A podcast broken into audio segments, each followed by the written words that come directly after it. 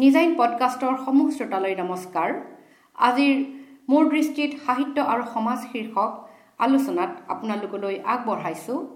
শ্ব'ষ্টপৰ গল্প সংকলনৰ স্ৰষ্টা তৰুণ গল্পকাৰ মুন্মী দত্ত হাজৰিকাৰ এটি আলোচনা। আহকচোন আলোচনাটি উপভোগ কৰোঁ।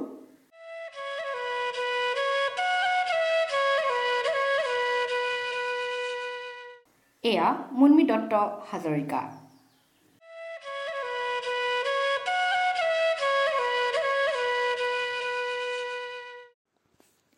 নমস্কাৰ।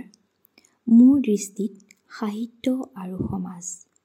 এই প্ৰসংগত মোৰ অভিমত এনেধৰণৰ। গ্ৰন্থৰ পৃথিৱীখনক যদি একো একোটা জীৱনৰ কমাৰ শাল বুলি ধৰোঁ তেতিয়াহ'লে সাহিত্য হ'ব মানুহৰ জীৱনলৈ পোহৰ কঢ়িওৱা এটি বাট। সাহিত্য কেৱল এটা জাতিৰ দাপোনেই নহয় ই মানুহৰ জীৱনলৈ পোহৰ কঢ়িয়াব পৰা সম্ভাৱনা আৰু সপোন কঢ়িয়াব পৰা এটি ৰ'দ ঘাই বাট। একোটা সভ্যতা চিৰকালৰ বাবে জীৱিত হৈ থাকে সাহিত্যৰ ৰূপত।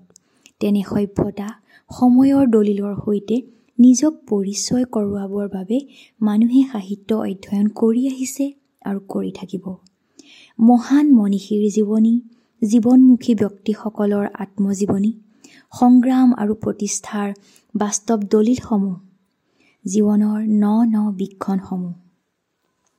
প্ৰান্তীয় জীৱনগাথা জীৱন জীৱিকাৰ যোগানুকূল ব্যাখ্যাসমূহে সাহিত্যৰ বিভিন্ন ৰূপ লৈ একোটা প্ৰজন্মৰ পৰা আন এটা প্ৰজন্মলৈ সংবহন ৰক্ষা কৰি আহিছে। এনেদৰেই ককা আজু ককাৰ দিনৰ জীৱন চৰ্চাই নাতি পৰিণাতিৰ দিনত পৰিৱৰ্তিত ৰূপ পাইছেহি। মহাকাব্যই দি যোৱা নীতিসমূহ বাস্তৱ জীৱনত ৰজিতা খুৰাব পৰাকৈ আমি সাহিত্যক আমাৰ মাজত পাইছোঁ। জীৱনৰ উত্থান পতন সময়ে দি যোৱা নানা অভিজ্ঞতা সেই সকলোখিনি সাহিত্যই শুদ্ধ ৰূপত ধৰি ৰাখে মানুহৰ বাবে। সময়ৰ আহ্বানত জীৱনৰ আশা প্ৰত্যাশাৰ ৰূপান্তৰ ঘটে। প্ৰান্তীয় অঞ্চললৈ প্ৰগতিৰ নামতেই পৰিৱৰ্তন আহে। প্ৰৱহমান নৈ একোখন এসোঁতা পানীত ৰৈ যাব পৰাকৈ পৰিৱৰ্তন আহে যান্ত্ৰিকতা আহে। সম্পৰ্কবোৰ নিত্য নতুন ৰূপত আৱিষ্কৃত হ'ব পৰাকৈ মানসিক পৰিৱৰ্তনো আহে।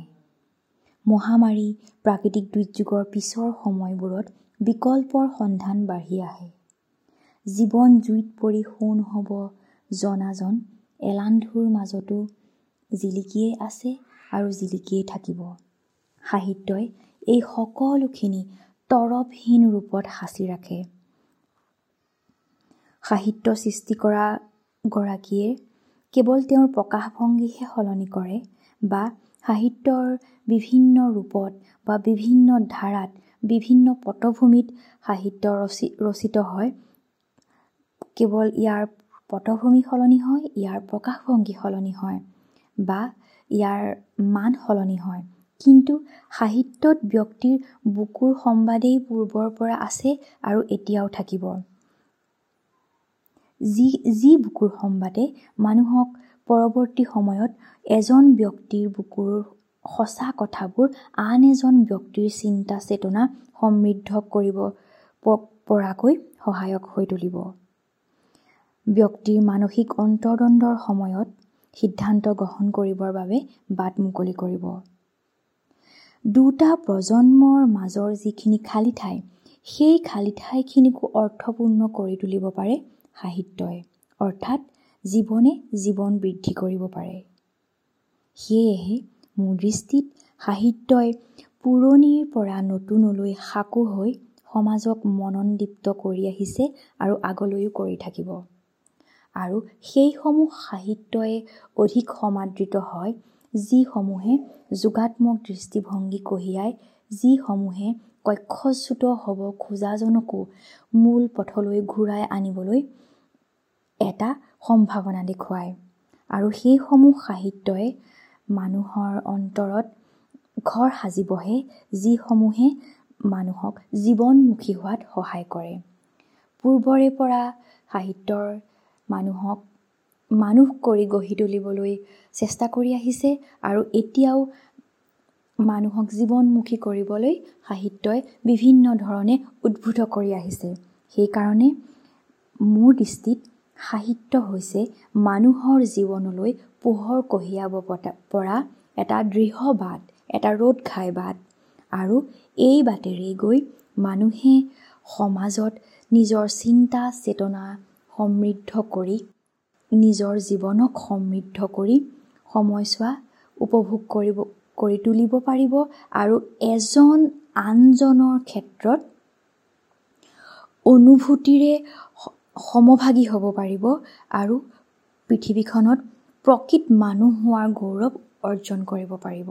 সেয়ে পুনৰ ক'ব খুজিম সাহিত্য মানুহৰ জীৱনলৈ পোহৰ সপোন আৰু সম্ভাৱনা কঢ়িয়াব পৰা এটি ৰ'দ ঘাই বাট। ধন্যবাদ।